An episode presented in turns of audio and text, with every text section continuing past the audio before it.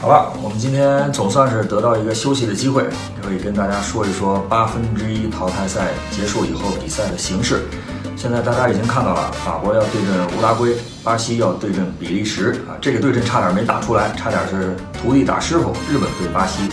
那么接下来呢，还有克罗地亚对阵俄罗斯啊，然后有这个英格兰打瑞典，这些对阵呢，看起来也都没有特别多的稀奇，但是场场都是火星撞地球。你比如说这个英格兰打瑞典啊，这是英格兰在世界杯历史上，无论是世界杯还是欧洲杯。瑞典都算是英格兰的苦主，这比赛接下来呢会很有意思。那么俄罗斯这个东道主啊这么硬，双方都打了加时赛。俄罗斯呢是点球大战淘汰了西班牙，克罗地亚和丹麦上演了本届赛事开赛以来最精彩刺激的点球大战。双方都是经过一百二十分钟的这种艰苦的煎熬之后，闯到了下一关。哎，这个时候就看克罗地亚队他的抗压能力，他能不能面对。强大的东道主的俄罗斯在主场氛围营造的这种恐怖的压力，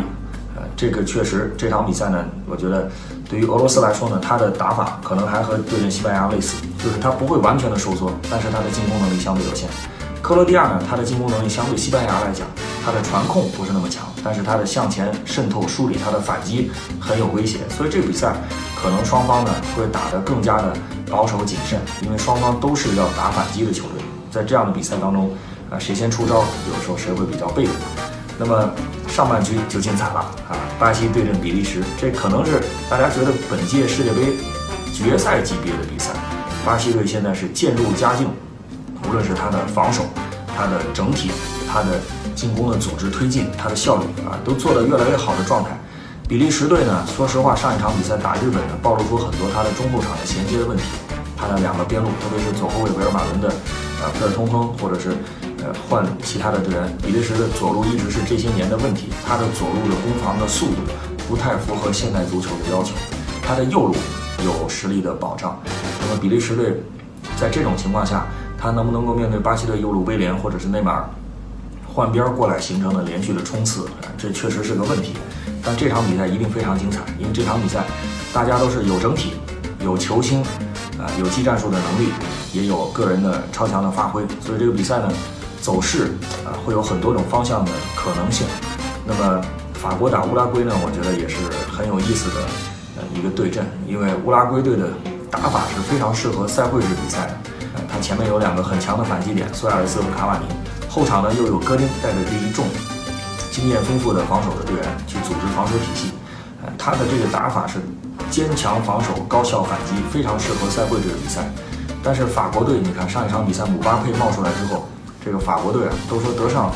带队缺两把刷子，但是德尚他胜在他手里这个刷子多啊。除了姆巴佩，还有没有上场的勒马尔，还有登贝莱。法国队在前场如果和乌拉圭也是打这种互相的交叉的这种反击战的话，这场比赛我觉得双方的这个消耗啊，乌拉圭队是一个隐患，他们不一定能够在和法国队频繁的穿插过程当中能够扛得住法国队的这种冲击。要知道，这个姆巴佩带球的速度也只比博尔特慢不到一秒。乌拉圭的下一场比赛怎么打、怎么限制，是一个很大的问题。呃，双方都有不错的中场，特别是法国队上一场比赛，说实话，呃，保罗·波巴他的表现也还是不错的。相比他这届比赛开始以来的几场比赛，现在也是状态越来越好。那么，呃，八强已经出来了，到底谁会进入到四强呢？呃，这届世界杯从前面的比赛打到现在，给大家。最深的印象，或者是，呃，最活生生的例子，就是不要去预测八进四谁能够过关，因为十六进八的时候已经有很多打脸的案例，已经有很多大家意想不到的情况。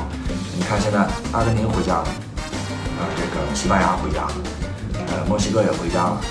呃，所有你都觉得有实力能够再往一步的、再往前一步的球队，它基本都回家了，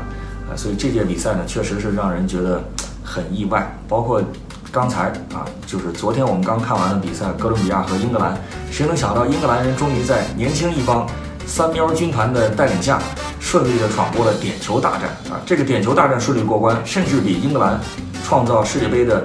呃过去几年的新的战绩的这个历史阶段的突破还要重要，因为他们突破的是多少年来他们自己的心理关。所以这届比赛呢，对于很多球队来说，完成了自我的成长，完成了自我的突破。你包括年轻的法国队啊，包括巴西队在内马尔的带领下，相比上一届，它的这种结构性的一些变化。所以到这个阶段，各支球队其实是真正开始进入到他们冲击冠军的状态，大家都会拿出他们最好的状态、最好的实力，在打法上呢也会拿出自己最丰富的变化，比赛一定会越来越精彩，一定会越来越刺激。呃，我们在这儿也希望大家呢熬夜看球要注意身体休息，因为毕竟世界杯呢已经到了后面三分之一的赛程。说实话，熬完前面的三分之二，这几天抓紧休息，抓紧调整。精彩的比赛都在后面，但是精彩的比赛需要棒棒的身体啊！我们希望接下来的比赛能够场场精彩。那么在喀山呢，将会解说的是巴西对比利时，到底谁会晋级？那就跟着比赛慢慢看吧。大家好，我是佳远，预测比赛快上竞彩猫 APP。